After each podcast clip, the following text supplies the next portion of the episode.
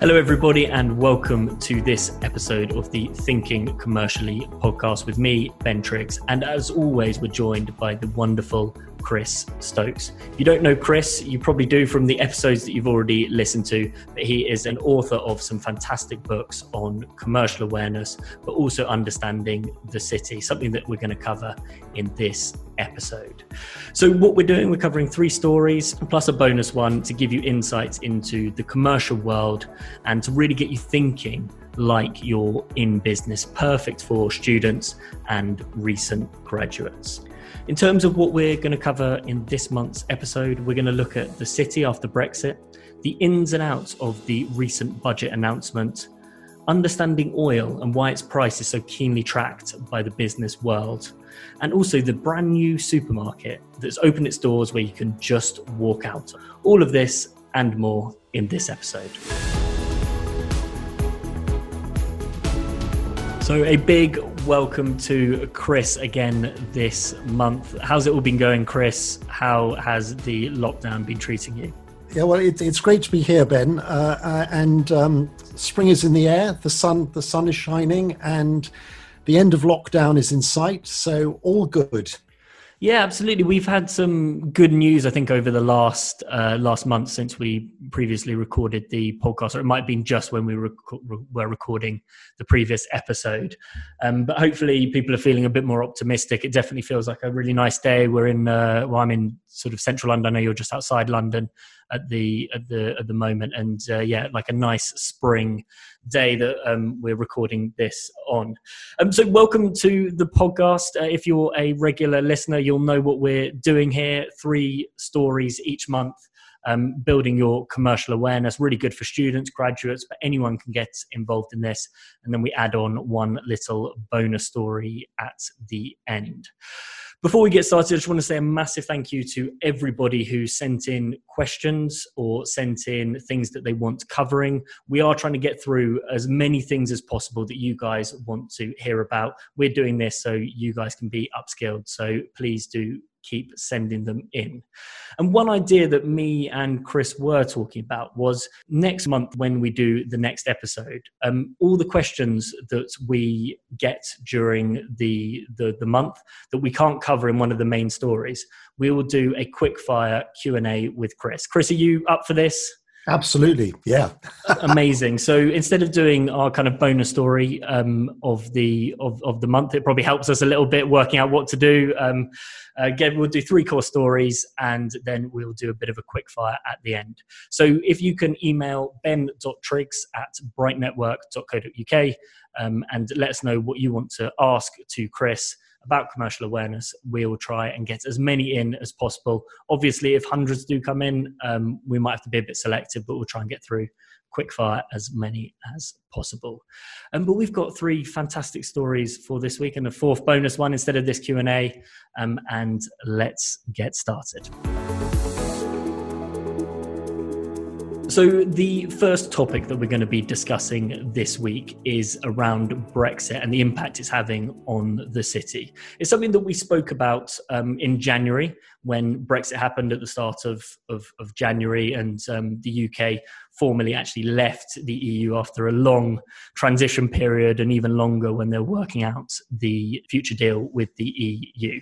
Uh, but what we want to do now, it's uh, a few months on look at what has actually changed. There's been lots in the headlines about trading volumes in Amsterdam compared to London, or or various things about possibly London losing its influence in the finance world. Um, but we want to kind of see what's actually happened, see what possibly Britain is trying to do at the moment, um, and also give you really good commercial analysis um, of hopefully what's what's happening um, at this time. So, I guess my first question to you, Chris, is Are we actually starting to see changes since we left the EU? Uh, the answer to that, Ben, is yes, we're beginning to, but nothing that's unexpected. I mean, like you, I saw that headline about trading in Euro securities has moved to Amsterdam, uh, 9 billion volume, uh, and that was greater than London's. But what that story f- failed to mention is that daily trading volumes in London are around 500 billion of, of all securities. So 10 billion moving across to Amsterdam is, is frankly a, a drop in the ocean. But it was also completely expected because the EU has always said that it wants euro denominated securities, which hitherto had been traded mainly in London, to be traded within the EU. And, and that, I mean, financially, there's no reason they, why they should be traded there. But you can understand why the EU would, would, would want to insist on that.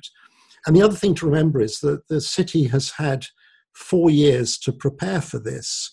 And um, where necessary, financial institutions in the city have set up operations within the EU. And I think what will begin to change is that the EU will start to say to these institutions, you can't just have a kind of brass plate operation in Paris or Amsterdam or Frankfurt. You need to have significant numbers of people over here to do those jobs, which again is absolutely right, because the way to think about the city is it's a place where international financial institutions come um, and they are used to moving people around as, as they need to. So, in a sense, whatever changes are beginning to happen, nothing so far, as far as I can see, is at all unexpected.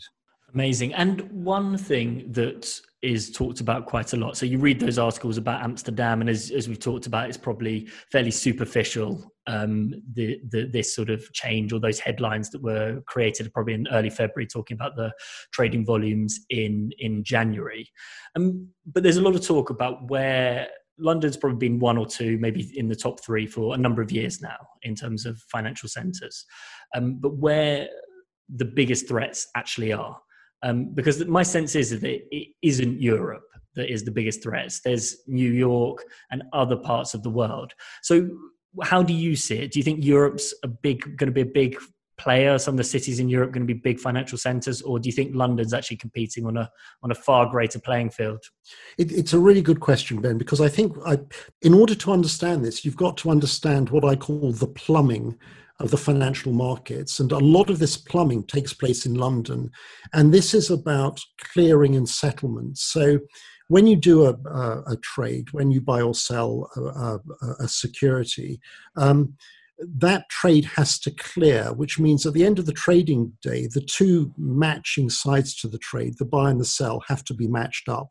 And then, uh, usually within a couple of days, that settlement takes place, which is when you settle the trade by paying the money over and getting the security that you've bought. Now, there's an awful lot of infrastructure that supports that, and a lot of that is done in London. And the reason it's done in London is because um, what users of financial markets want is what's called liquidity. In other words, the ability to buy and sell without moving the price against you. Um, and this is where trading the financial markets is not like, say, buying a loaf of bread in a shop where you go in, you, you take, you take the, the loaf of bread off the shelf, you pay the price, and you walk out of the shop. The equivalent in the financial markets is that as soon as you step into the shop, when those in the shop know that you're buying, the prices start moving up. And if they know that you're selling, the prices on the shelves start moving down. Now, the, the bigger the market, the deeper the market, the greater the liquidity. And the term liquidity just means how easily can I move in and out of a market without moving the prices against me? So the, the risk to London from Europe is actually indirect because if more securities trading moves across to European markets, that will make London less of a liquid market. And that's where trade could move, funny enough, not from London to Europe, but from London to New York. But the, the other interesting thing I think about this is that um, London is fully aware of this. The London Stock Exchange, uh, most recently, over the last year or so, has been um, buying uh, Refinitiv, which is a, a very large uh, financial data business. So the London Stock Exchange itself, it's not just a a trading venue, it's also a data aggregator and provider. And I think that's interesting because it shows that that the city isn't isn't just purely a financial market. There are a lot of other things that happen there which will carry on happening there. Um, and the last thing I'd say about this is in terms of what is going to happen in the city, it's quite interesting that um, the city wasn't included in the trade and cooperation agreement with the EU, and, and that was for very good reason. That that you know when you look at the sort of things that are covered by by um, the the UK EU trade agreement, they're they're goods which are tangible. They're complicated because they've got to be manufactured. There are rules about components and, and rules on, on origin, how they're transported, the whole customs thing, the packaging, meeting local health and safety rules. Whereas financial services are intangible, invisible, and they're basically delivered in cyberspace. So I, I think any expectation that the city would be included in the trade agreement, I never expected it to be. And frankly, the city doesn't want to be because it wants to have the freedom of maneuver that being outside the EU would, would allow it. So, for example, there's something called equivalence, which is where the EU says if you come from a country which has equivalent financial regulation, you, you, can, you can do business here. And people thought that the city would want that, but it never did want that because equivalence can be withdrawn on 30 days' notice. So, for example, institutions from Japan can come into the EU on the basis of equivalence, but the EU reserves the right to withdraw that at 30 days' notice. And Switzerland, for example, has fallen foul of this because the, the way the EU looks at trade agreements, everything is up for grabs if necessary to uh, achieve the EU's aim in another areas. So when the EU was negotiating with Switzerland, it withdrew equivalence in order to get a, a negotiating advantage somewhere else. And what that meant was that Swiss shares shares listed in Switzerland couldn't be traded in the EU. Interestingly, one of the first things the city did post Brexit was to allow Swiss shares to be traded in London. And that was that was almost a, a little statement saying things are going to be different now. Amazing. Really, really interesting. Thank you so much for that, Chris. Just out of interest, you talked a little bit about liquidity and you talked about the ability to um, to you know move money around um, in the market. How else is that the key thing when you're measuring a how big a financial center is, or are there other factors that you would kind of look to to measure the size of something? Also, um, the I guess the demand from companies worldwide to to trade there. Well, this absolutely, Ben. This this uh, leads uh, very smoothly into the question of the London Stock Exchange and and what are called the listing and prospectus requirements. And and Lord Hill uh, delivered recommendations recently. Just, to set this in context, um, the stock exchange, like all stock exchanges, is called a public market. It's where people can go to buy and, and sell shares. And public equity markets have, funny enough, been in structural decline for some years, mainly because the sort of businesses that in the past would have raised money on a, a public market, a stock exchange, they're mainly now tech businesses that are raising money privately through private equity. And these businesses are not being listed nearly as early as they were in the past, which is why you get these these these these uh, tech startups valued at over a billion dollars, privately owned, and they're known as, as as unicorns. So why would one want to trade as an investor on a stock exchange. And so, therefore, why would one as a company want to list one's shares there? What stock exchanges do is they basically provide rules that they require companies that list on them to fulfill. And these rules are all about making financial information uh, available in a timely manner and ensuring that it's accurate. And that attracts investors because the stock exchange is, is, never going to say to an investor, yes, this is a good investment, because they don't know whether a company is a good investment or not. But by implication, the stock exchange is saying if you buy shares of companies listed on our exchange, these have to meet certain governance and information disclosure requirements. And Lord Hill's recommendations were really, they've really been aimed at making uh, London more attractive to issuers, to companies that want to list their shares, while still preserving um, those safeguards that stock exchanges traditionally preserve. So, for example, if I want to list on the stock exchange, I need to have a trading history, I need to provide a, a, a cash flow forecast, and I need to be able to give you a pretty good idea of what my business is. Now, one of the things that uh, New York has attracted enormously over the last 12 to 18 months are things called uh, SPACs, which are special purpose acquisition companies. And these are basically shell companies. So, so you list a SPAC, you raise money, but you don't know what the, the, the, the SPAC is going to use the money for because it's going to use the money to buy a business, but you don't know what that business is. In the UK, in the old days, these used to be called reverse takeovers or where you would use a shell company. So um, uh, you would acquire a business by, by uh, basically reversing it into a company that had no business but had money to buy it. So, in a sense, the idea behind SPACs isn't new, but in, in the UK, because they can't provide the cash flow forecast or the trading history or specify the business, they've always kind of been frowned upon. And whereas I think now it's more likely that they will be welcomed. And another area is dual class shares. If, if I'm a founder of a tech business and I list it, I want to retain control over that business. And so I want a class of shares that means that I have effective control of the business, even though I don't own the bulk of it. And uh, those have always been frowned on in London on the basis that all shareholders should be treated equally. And so I think that could well change. And the last thing is, um, London has always required there to be a, what's called a free float of shares. Unless you can um, uh, ensure that, say, a quarter of your company's capital is always tradable, then you can't list. And of course, with a lot of these founder dominated businesses, there isn't a free float of shares, at least to, to that extent. So I think what we're looking at is the possibility of these rules in London being relaxed to enable London to attract more business that would otherwise go to New York. But it is a very fine balance between encouraging more issuers and ensuring that investor protection still remains in place, which is what contributes to the reputation of the market. Amazing. There was a lot in there, Chris, um, which I'm going to try and dissect. So there's a couple of bits which I think our listeners are going to be really interested in. So um, first and foremost, we'll talk. Uh, Lord Lord Hill did a review um, very recently about um, the competitiveness of uh, London in terms of listings, IPOs, those sort of things.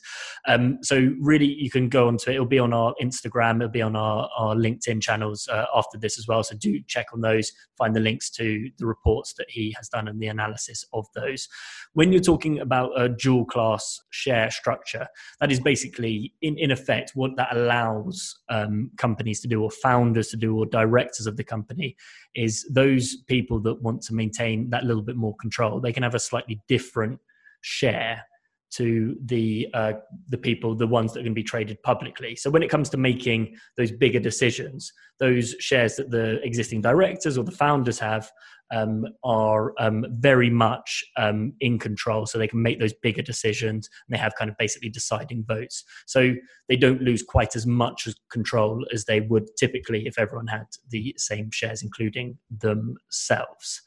Um, so hopefully that covers off the Lord Hill part of it in the dual class shares. Um, I do want to go into SPACs a little bit more, just to kind of get a really clear kind of definition, because it's something that was actually asked by one of uh, one of the questions that uh, one of our listeners uh, did write in. So, um, as you say, it basically means that a company doesn't have to do an IPO because it's being kind of i guess is feeding into this sort of shell company.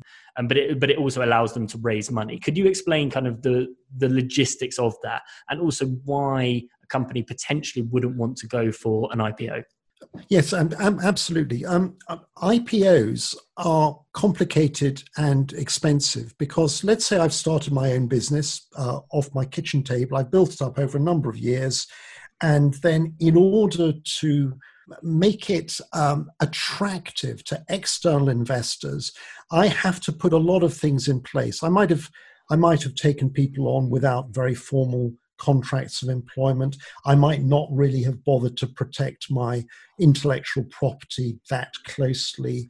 Uh, I might not have much of an organizational structure to the business because I'm very entrepreneurial to make my business, which revolves around me, something that is investable, that investors will want to put money into, I need to put in an awful lot of, of uh, infrastructure without which I can't comply with listing requirements. And basically, the prospectus is a kind of brochure that sells my business to the outside world. And there are lots of things that investors are going to be wanting to see and to quiz me about before they're going to be prepared to invest in, in, in my business. So, in a sense, it, it's a way for a business to start growing up, but it's a whole area of complication which a lot of entrepreneurs can't be bothered with. Now, so that I don't actually have to go through the listing process. It's much easier for me if there is a company that is already listed.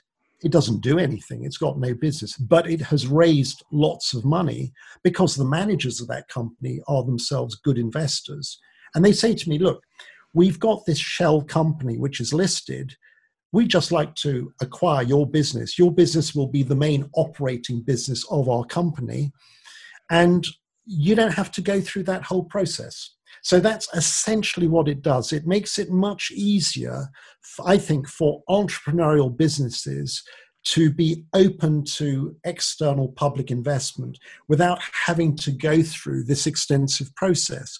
But then when you look at it from the stock exchange's point of view, they they need to be reassured that businesses that might be acquired by these shell companies will themselves fulfill requirements on disclosure and provision of financial information. And, and that's where the stock exchange maybe when it decides whether or not it wants to allow these shell companies, these special purpose acquisition companies, to be able to list without any underlying business. Those are the sort of questions that they're going to be looking at.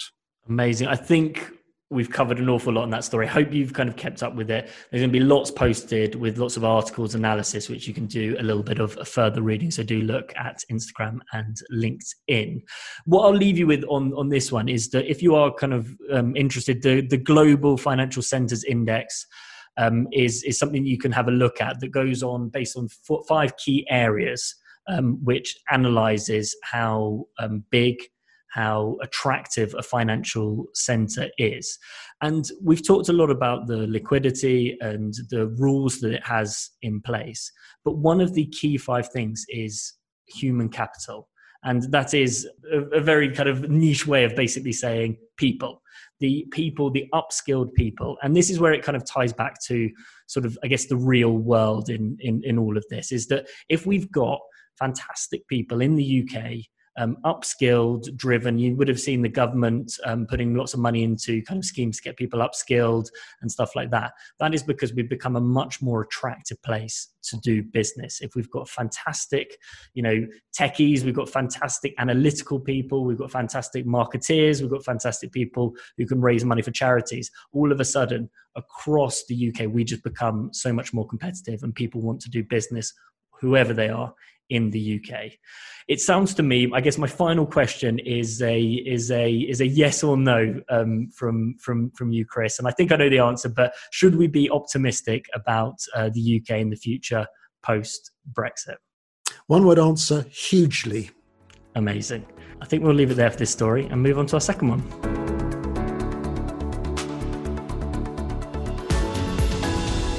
very fittingly from the previous story talking about the government spending, the second topic that we're going to cover this week is the budget. So, a lot of you would have seen, uh, actually, I'm sure all of you would have seen that in the UK, the, the budget statement uh, was released last week.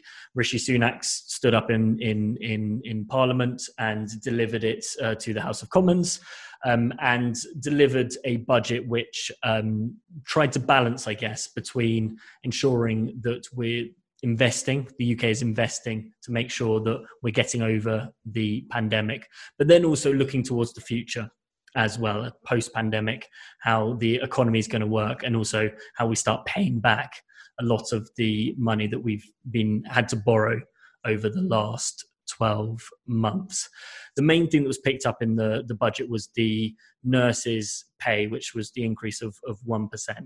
Um, I'm sure you've heard a lot about that. I'm sure you've got your own, own opinions on it um, as well. But what we're going to look is look at some of the other aspects that you might have missed, which are going to be really strong for commercial awareness. And where the best place to start is, is Chris asking you, why is the budget so widely looked at by the business world? Why is it important? Yes, it's quite it's quite strange because you always have a picture of the chancellor holding up their their red their red kind of box their their their red briefcase uh, on their way to the House of Commons to stand up. And in the old days, budget speeches could last several hours. Um, this one was actually, I thought, very succinct. But yes, why? What, what is it all about? I mean, the way I look at it is, is the chancellor is basically the the government's CFO, the government's chief financial officer, and the thing to remember about government is it's only got two sources of income for what it does. One is uh, the tax it raises, and the other is the money that it borrows. And so the Chancellor, as the kind of national CFO, uses the annual budget to tell us uh, what their plans are in terms of how they're going to raise money and, and what they're going to spend it on. And people pay quite a lot of attention to this for a number of reasons. One, one is it gives a very good indication of where the government think the economy is going to go.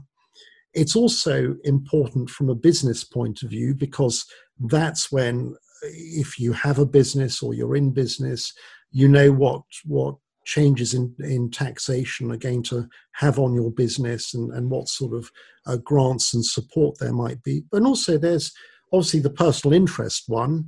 Uh, what is what is the tax on my income going to be? What what duties are going to be raised on on things like alcohol and so on, which might affect my personal spending. So, for all of these reasons, the budget tends to be quite a, a focus in the media. Yeah, absolutely, completely agree. So, there's a couple of things I want to pick up with you, Chris, on this one. The first thing is um, Rishi Sunak, the Chancellor, outlined that there's going to be significant investment, especially over the next few months, with furlough extending to September and a few other bits and pieces to protect us uh, against the um, economic um, pitfalls, possibly that come out of uh, the pandemic, the ongoing lockdowns, and as we try and return to normal over the next few months.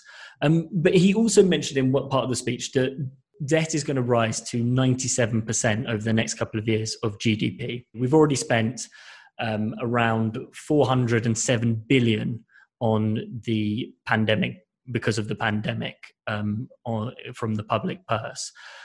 In terms of this debt figure, is this a major problem? Is there worries about it? I know in Italy the um, the debt percentage compared to GDP is more like a often more like 120, 130%.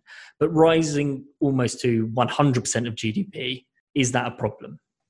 Well, it's very interesting this because in in in terms of the budget overall, it, it was a very measured budget which treated as its starting point where we are now. I think a lot of people thought that the Chancellor would start to implement tax raising measures uh, in order to start tackling the debt. And all of the measures that he announced are pretty well postponed for one or more years. And a lot of them are about freezing current tax bands and allowances rather than increasing them.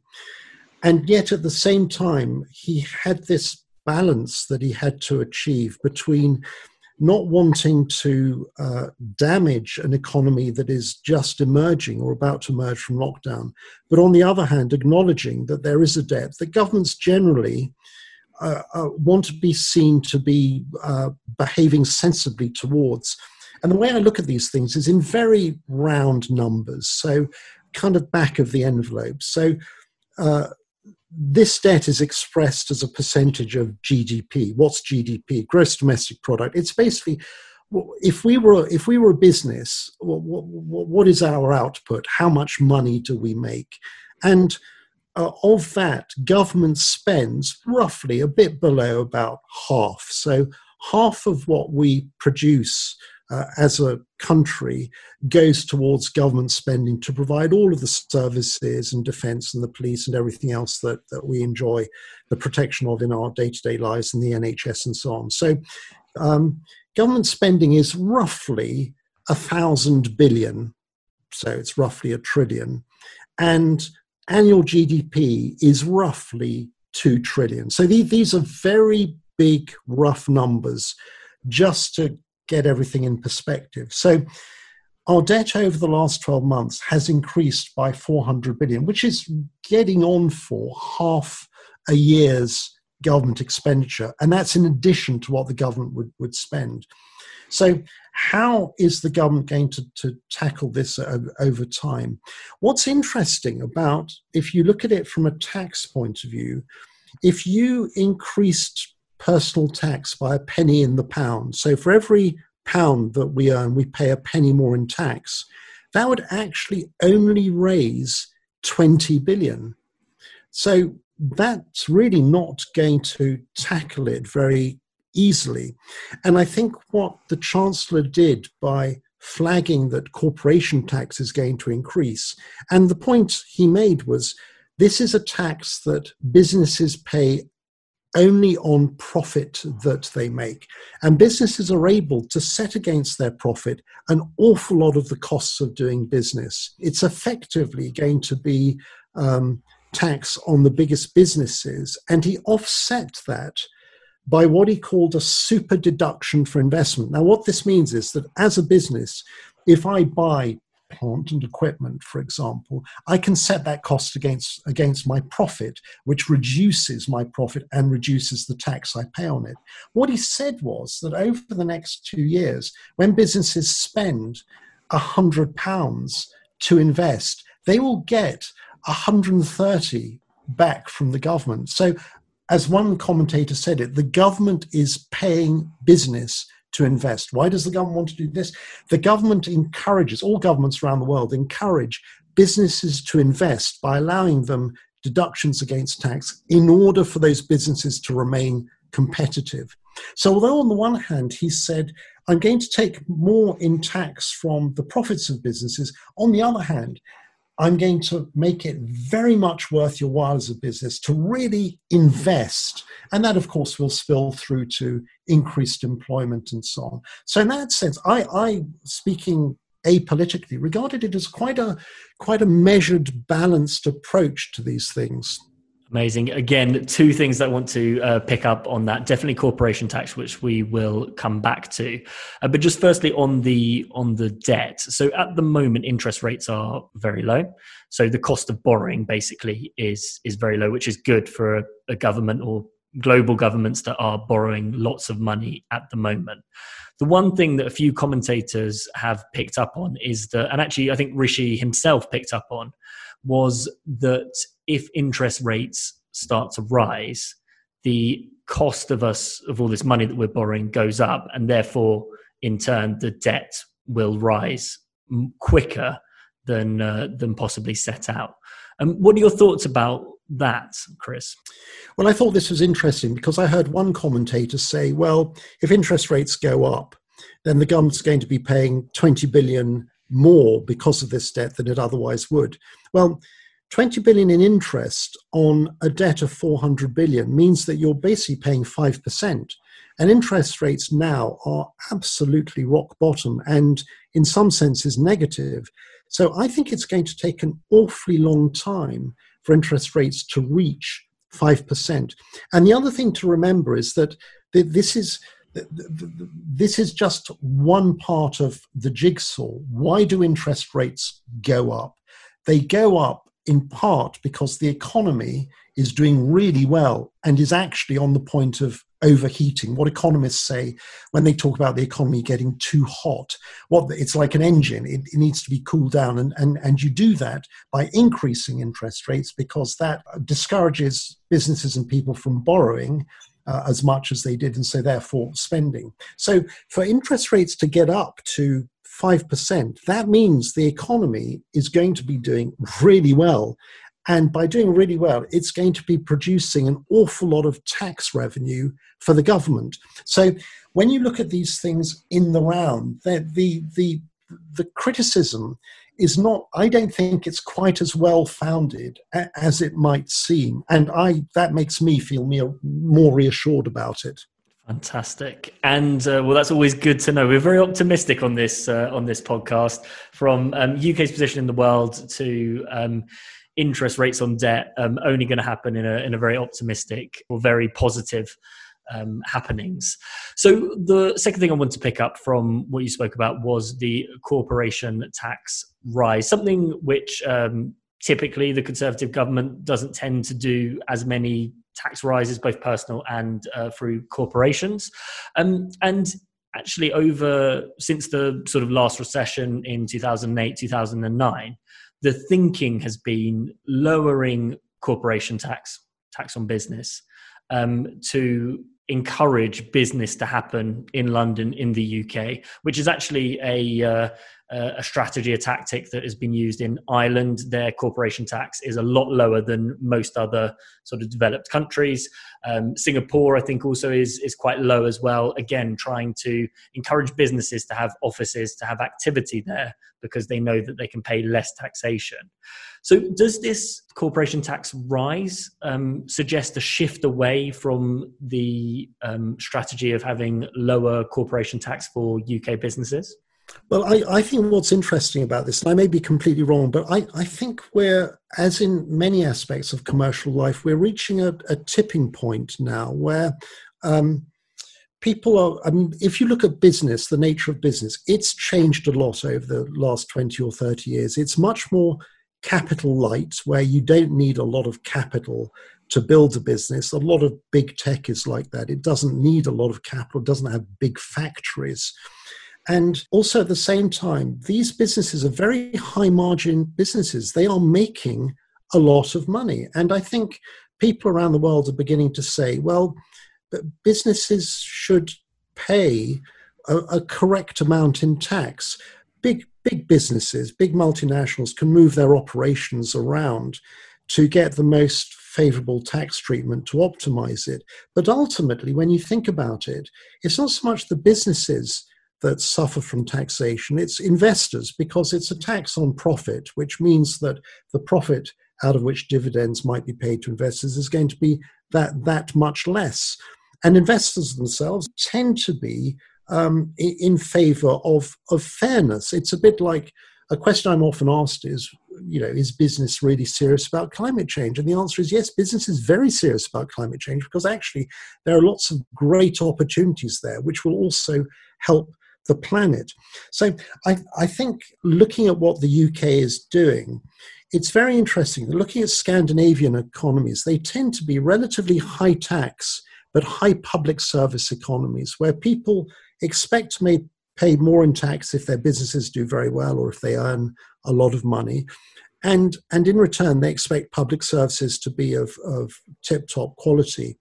And I think, in a sense, all this is saying, all the UK government is saying is look, this is a country, and it goes back to what we were saying previously, Ben, in, in the last story.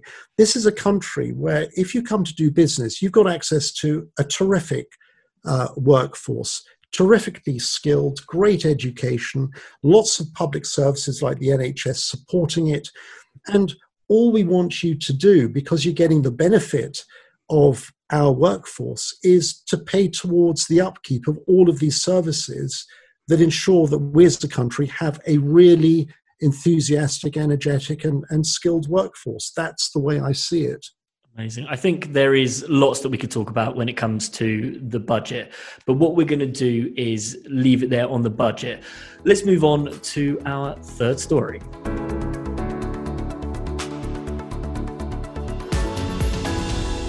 So, our third story this month is about oil um, and understanding why it's important, why it's got a significance in the commercial world.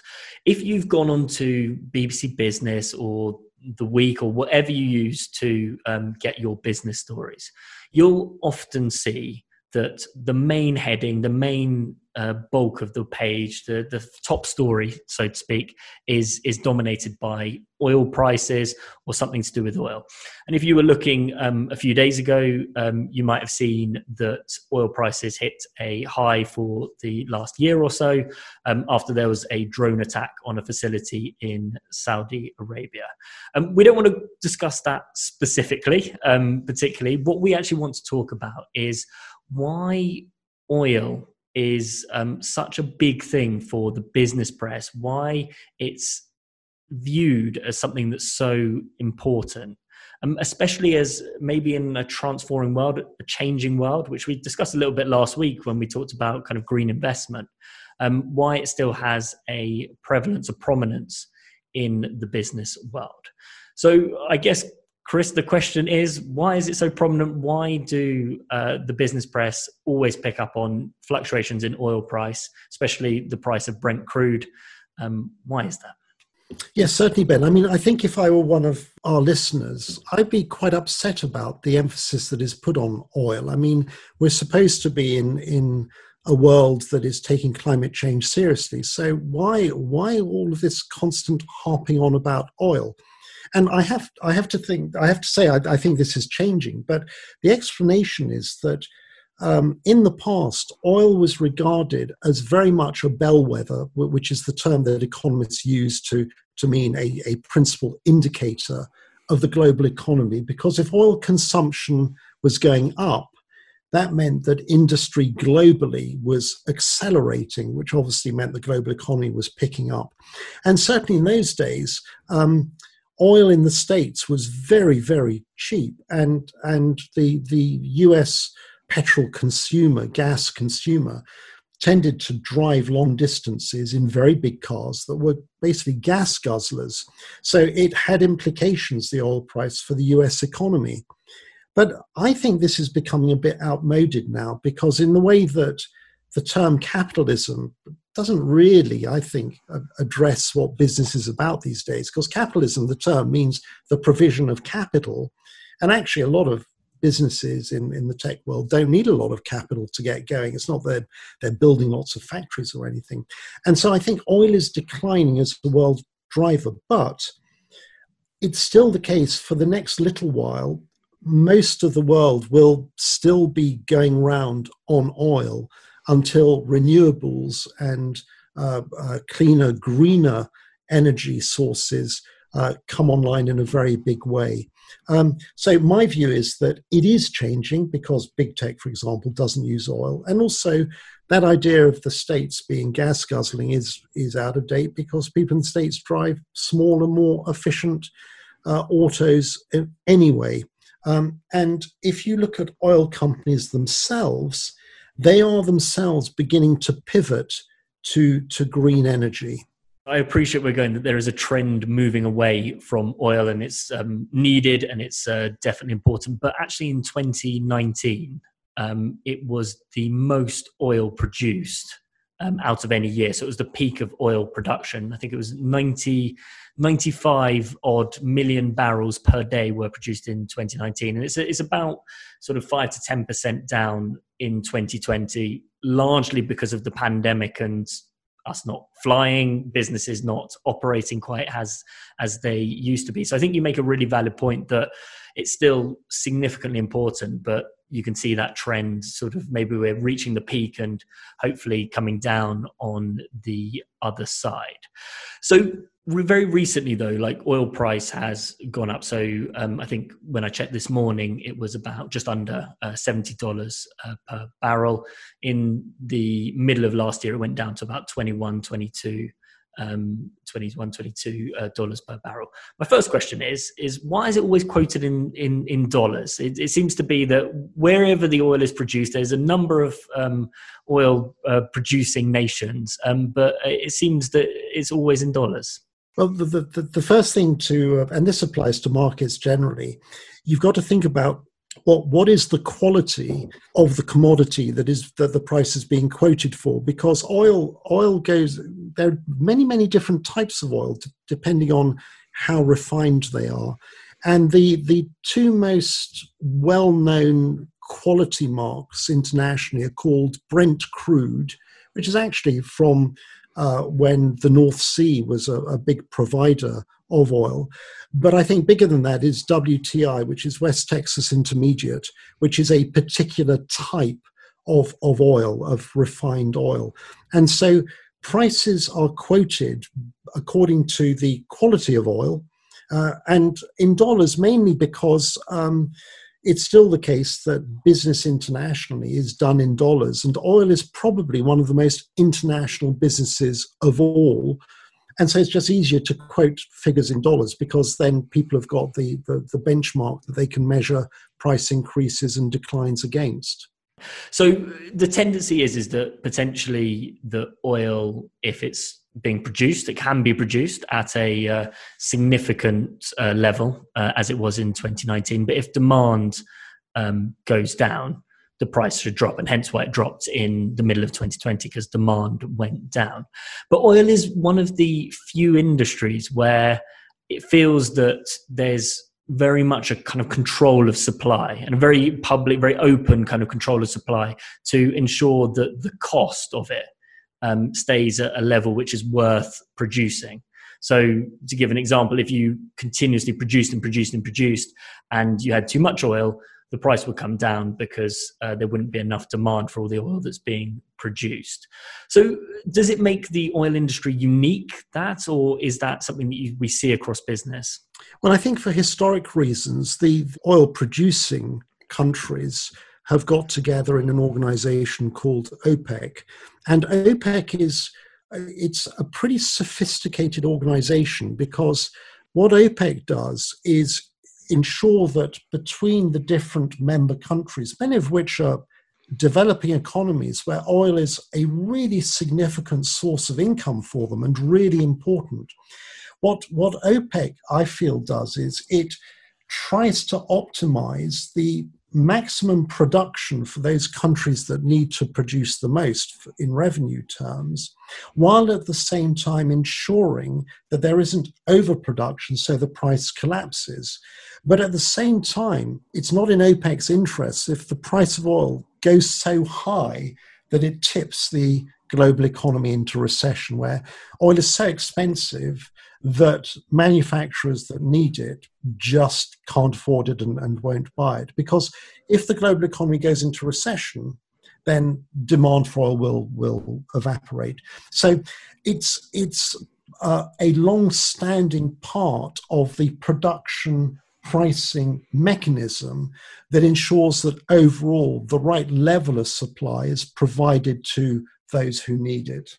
So with that, so it sounds like it's hopefully uh, the listeners um, have got a sense of why oil is so important, why it's traditionally been so important as a metric um, that the business press have tracked and businesses have tracked. Um, but there's, a, I guess, another side of it, which is linked but maybe slightly separate, is the kind of trading of commodities like oil. Why do traders like commodities as opposed to possibly buying a, a share in, in, in a company? This this is a, a, really interesting question, and I wanted I want to draw a parallel with the foreign exchange market, where traders buy and sell currencies. What's interesting about the forex market is that because currencies are expressed as a value in relation to each other, if one currency is going down in relation to each other, it means the other one is going up, which means that the Forex market is one of the few markets where there is always something that is going up. And if you look at the share market, for example, if shares go down, they tend to go down uniformly and they all go down. Whereas in the FX market, there is always something going up. And I think commodities are like that there, there is always a commodity that is going up because there's demand for it. So over the last year, lithium and copper prices have skyrocketed because these are necessary components for batteries, and this is all about uh, electric cars. But even when the global economy is tanking, gold is going up. So I think commodity traders like that environment because they can always trade something which is going up. That that's my take on it. The the other reason why commodity trading, and it is a huge global industry, the other reason why it's attractive is because there is such a demand for commodities around the world. It is absolutely the bedrock of economic activity. And that means it's a, a big environment, a complicated environment, where you need intermediaries in order to enable the stuff that is taken out of the ground to arrive at the end user who needs it. Fantastic. Thank you so much for that, Chris. I think that was really interesting to hear about that. I hope you found that interesting at home and hope you've got a better understanding of oil as uh, as something which is important in business, but also as a commodity which is trading. Now we're going to move on to our fun and final story of this month.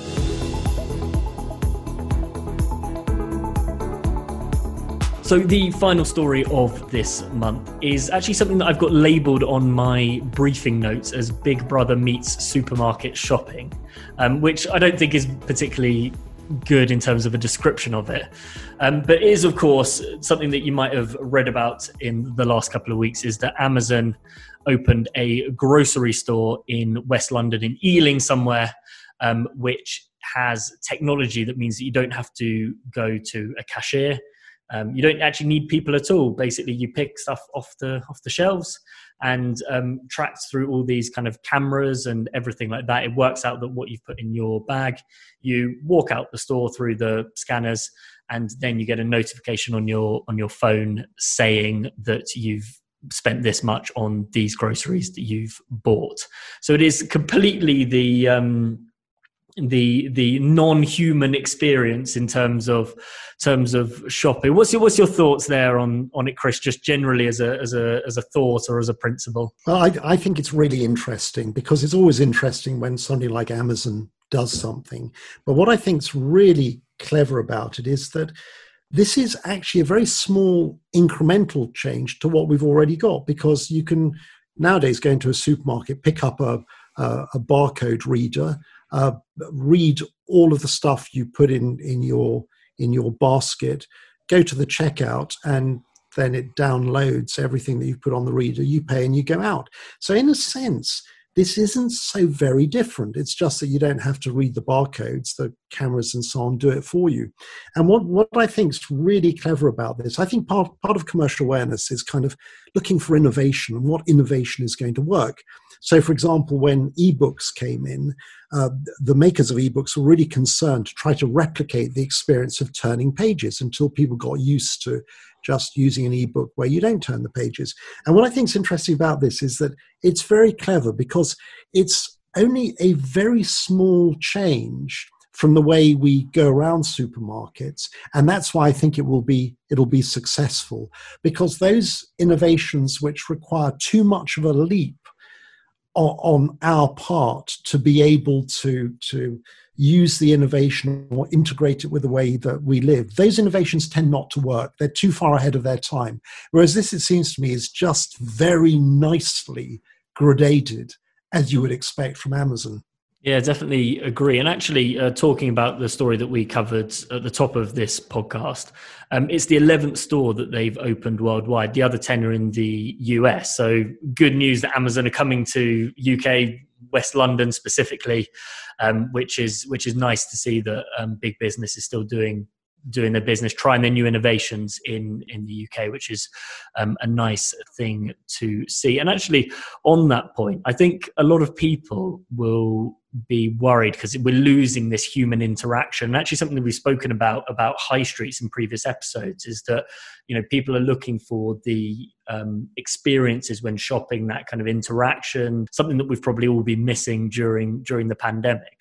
But actually, to someone like me, I'm the kind of person that when I get a haircut, I definitely don't want any chat between the barbers. I'm completely antisocial. I'm sure there'll be a few people out there like that. That actually, this way of doing shopping, um, liking the idea of getting out, not just getting it delivered online. I like the idea of seeing what I'm buying and everything like that. But also, um, I can be as antisocial as uh, as, as as I want to be as well um, through it as well. But I, I do take your point on it actually not being far removed from what we have at the at the moment. One of the things which I want to cover on the business side of things, not so much about my uh, antisocial sort of tendencies, um, but um, what I'll cover on the business side is that one thing that is possibly driving this and in the store actually it's got an amazon collection so any parcel that you've uh, or any products that you've bought from amazon you can go and collect from there rather than it being delivered to your house is that Amazon get a sense of slightly worried about the delivery costs that they are incurring from offering this sort of prime delivery one day or two day delivery. Um, so, do you think this is kind of a bit of a wider move, possibly away from Amazon trying to get everything delivered quickly, effectively, and try and maybe open more of these stores, have a kind of physical presence, but also a presence where people can go and collect stuff rather than getting it delivered all the time. I, th- I think that's absolutely right because that, that the last mile, as people who specialize in logistics and supply chain call it is the most expensive bit. How, how do you get that fulfilled?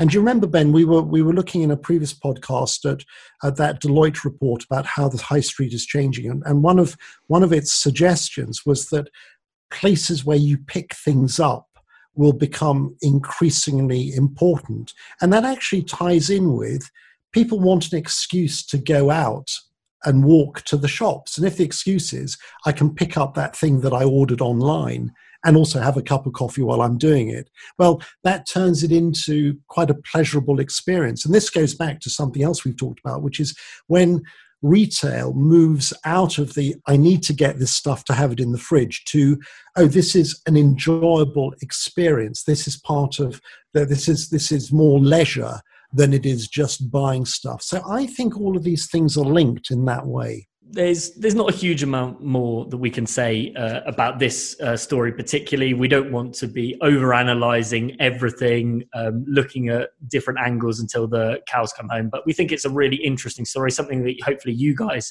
find interesting as well. It's also very aptly named "Just Walk Out" technology, which um, something which is so technologically advanced is just in terms of a naming thing it's so simple which i think uh, uh, is really nice to see um, i think that's going to be it for this month's episode we really really hope that you've enjoyed it do check out the social media um, on on the thinking commercially side of things. Because there's some really interesting stuff, especially from an episode like this, where there's been lots of content. We can help you digest a few bits that come up during the episode.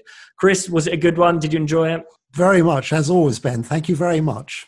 Perfect. And do remember to send in your questions to myself, ben.triggs at brightnetwork.co.uk, and we will be reading some of those out next time. And we're doing a bit of quickfire stuff with the wonderful Chris Stoakes again. What a brilliant episode. As I said in the recording, there was lots of information there, lots of fantastic information. I hope you really enjoyed it. Um, but do head to LinkedIn, to Instagram to find all the resources that you're going to need to really delve a bit deeper into the, all the stories that we have covered in this month's episode. Other than that, have a fantastic month and do get in touch if you want your question read out on next month's episode.